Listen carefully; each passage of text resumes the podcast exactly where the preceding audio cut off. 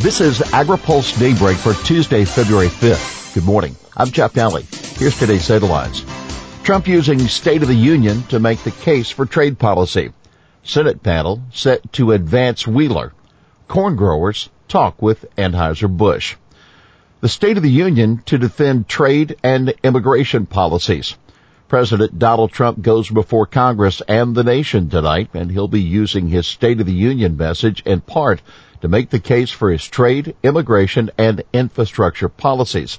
The theme of the speech is choosing greatness. A senior administration official providing a preview of the speech said Trump will offer an update on the U.S.-China negotiations that could include an announcement of further plans on the talks. Trump will also call on Congress to replace the NAFTA disaster and approve the new U.S.-Mexico-Canada trade agreement.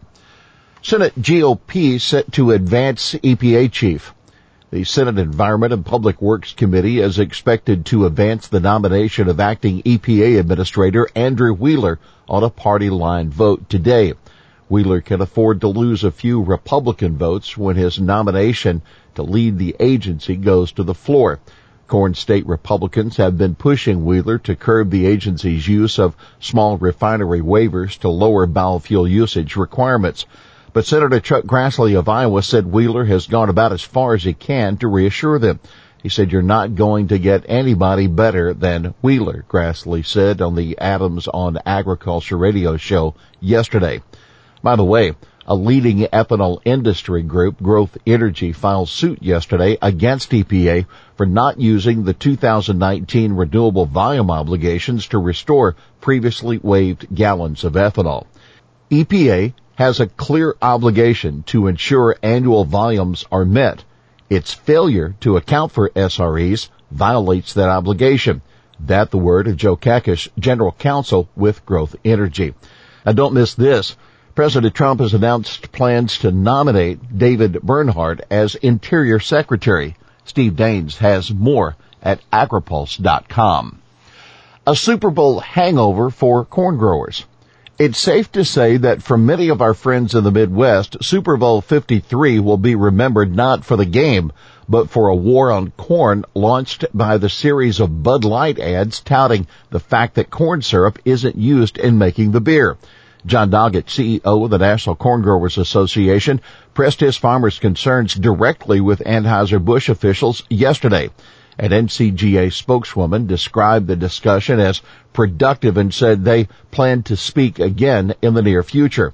Meanwhile, in a statement to AgriPulse, an Anheuser-Busch spokesman defended the ad while attempting to soothe the feelings of corn growers.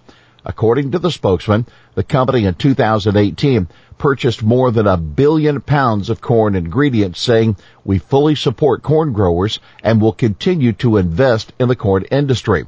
The Super Bowl ads were intended to, quote, provide consumers transparency and elevate the beer category, he said.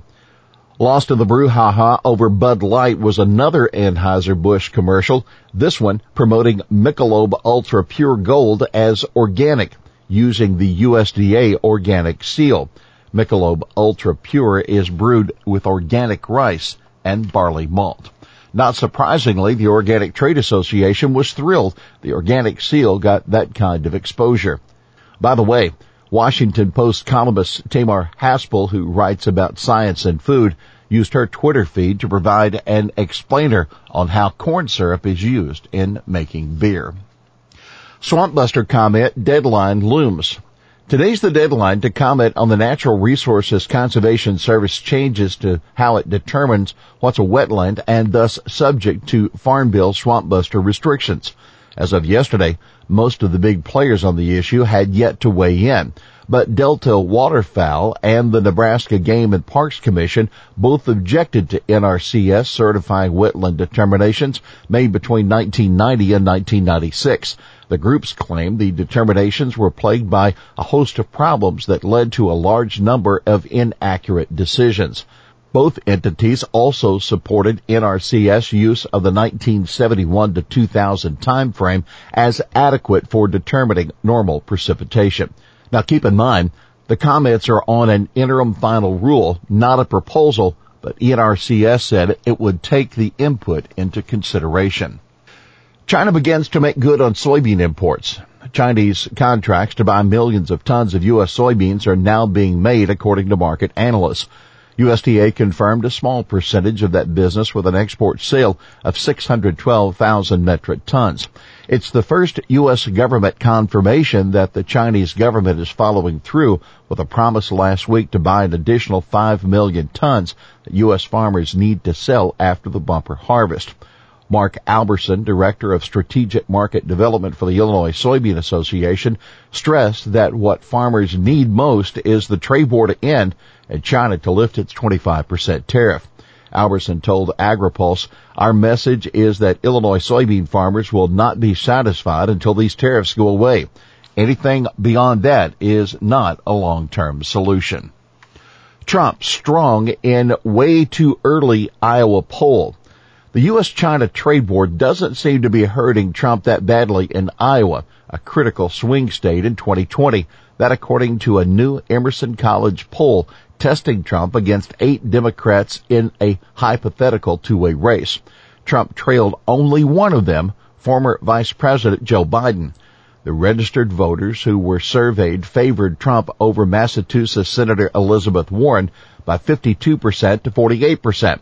California Senator Kamala Harris by 53% to 47%. Biden was favored narrowly 51 to 49%. Now keep in mind, the poll also suggests Democrats are right to worry about an independent candidacy by former Starbucks CEO Howard Schultz. In a three-way matchup with Trump and Warren, Trump wins with 49% to 40% for Warren and 11% to Schultz. The poll showed that Biden also has more support among likely Iowa Democratic caucus goers. He's favored by 29% and Harris is second at 18%. Crunch time for biodiesel credit. Senator Charles Grassley, who chairs the Senate Finance Committee, is pushing to get an extension of the expired dollar a gallon tax credit for biodiesel included in whatever spending bill Congress passes to avoid a government shutdown after February 15th. Grassley says that if the tax credit is included, it may be another short-term extension rather than the multi-year extension and phase out that was proposed but never enacted late last year. Grassley said the February 15 funding bill is likely the last opportunity to do something about the biodiesel credit until Congress has to deal with the government debt ceiling in the spring. The tax credit expired at the end of 2017. Here's today's He Said It. This attack especially hits home at a time when farmers are hurting due to challenging economic conditions that Mark Recker, chairman of the Iowa Corn Growers Association, on the Bud Light ad series. Well, that's Daybreak for this Tuesday, February 5th. AgriPulse Daybreak is brought to you by Watkinson Miller and Dairy Management Incorporated. For the latest news out of Washington, D.C., visit agripulse.com. For AgriPulse Daybreak, I'm Jeff Nalley.